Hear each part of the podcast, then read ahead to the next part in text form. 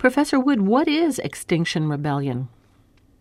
So, Extinction Rebellion is an international network that's trying to mobilize protest to draw awareness of climate change and to get governments to take bigger action and more quickly.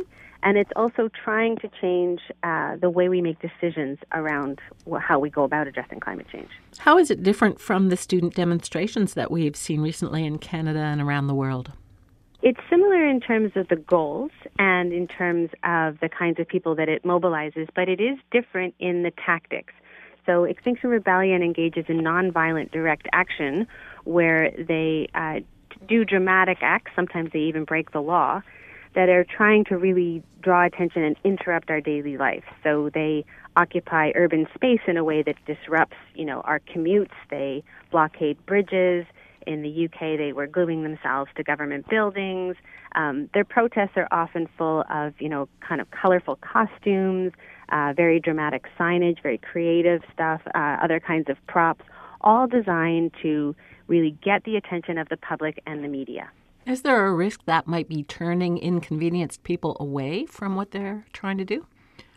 It certainly is annoying, and that's kind of the point, right? Is is to interrupt and, and annoy people as a way of really getting their attention around the urgency of this question. Because while a lot of people may acknowledge uh, the reality of climate change and the need to do something, uh, there's a sense that uh, an accurate sense that we are not doing enough and we're not doing it quickly enough, and so.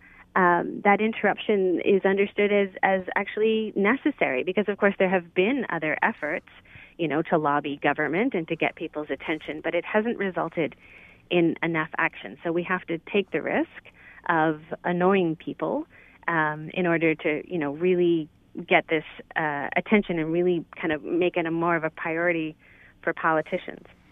What are these demonstrations accomplishing? Well, so far, I mean, we're just at the beginning of two weeks of intense protests that uh, Extinction Rebellion is organizing in cities around the world. It is, I think, successful in terms of its immediate goals of getting public attention and media attention. Uh, it has drawn a number of arrests. There were a particularly high number in London, but there were arrests in cities all around the world. So those tended to get media coverage, and they're often followed up by, and they, they have been, not just these protests, but others, like the school strikes, they're followed up by in-depth media coverage that looks at, you know, the content of the issue, gets more information about uh, what's happening, what's already happening with climate change, including one of the aspects that Extinction Rebellion is trying to draw particular attention to, which is that we are already in the midst of a mass extinction of species, various species around the world, as one of the effects of climate change. Where do you see these demonstrations heading? As I said, we're at the beginning of two weeks of these, so it will be interesting to see whether they grow in size and and in their drama and whether or not governments respond to them. If governments do not respond to them, I think it's likely to that we could expect to see an escalation in tactics because certainly the science is on their side. They're they're right, and you know the urgency isn't going away. Uh, we might see some positive results, though, in terms of policy and regulation uh, around emissions.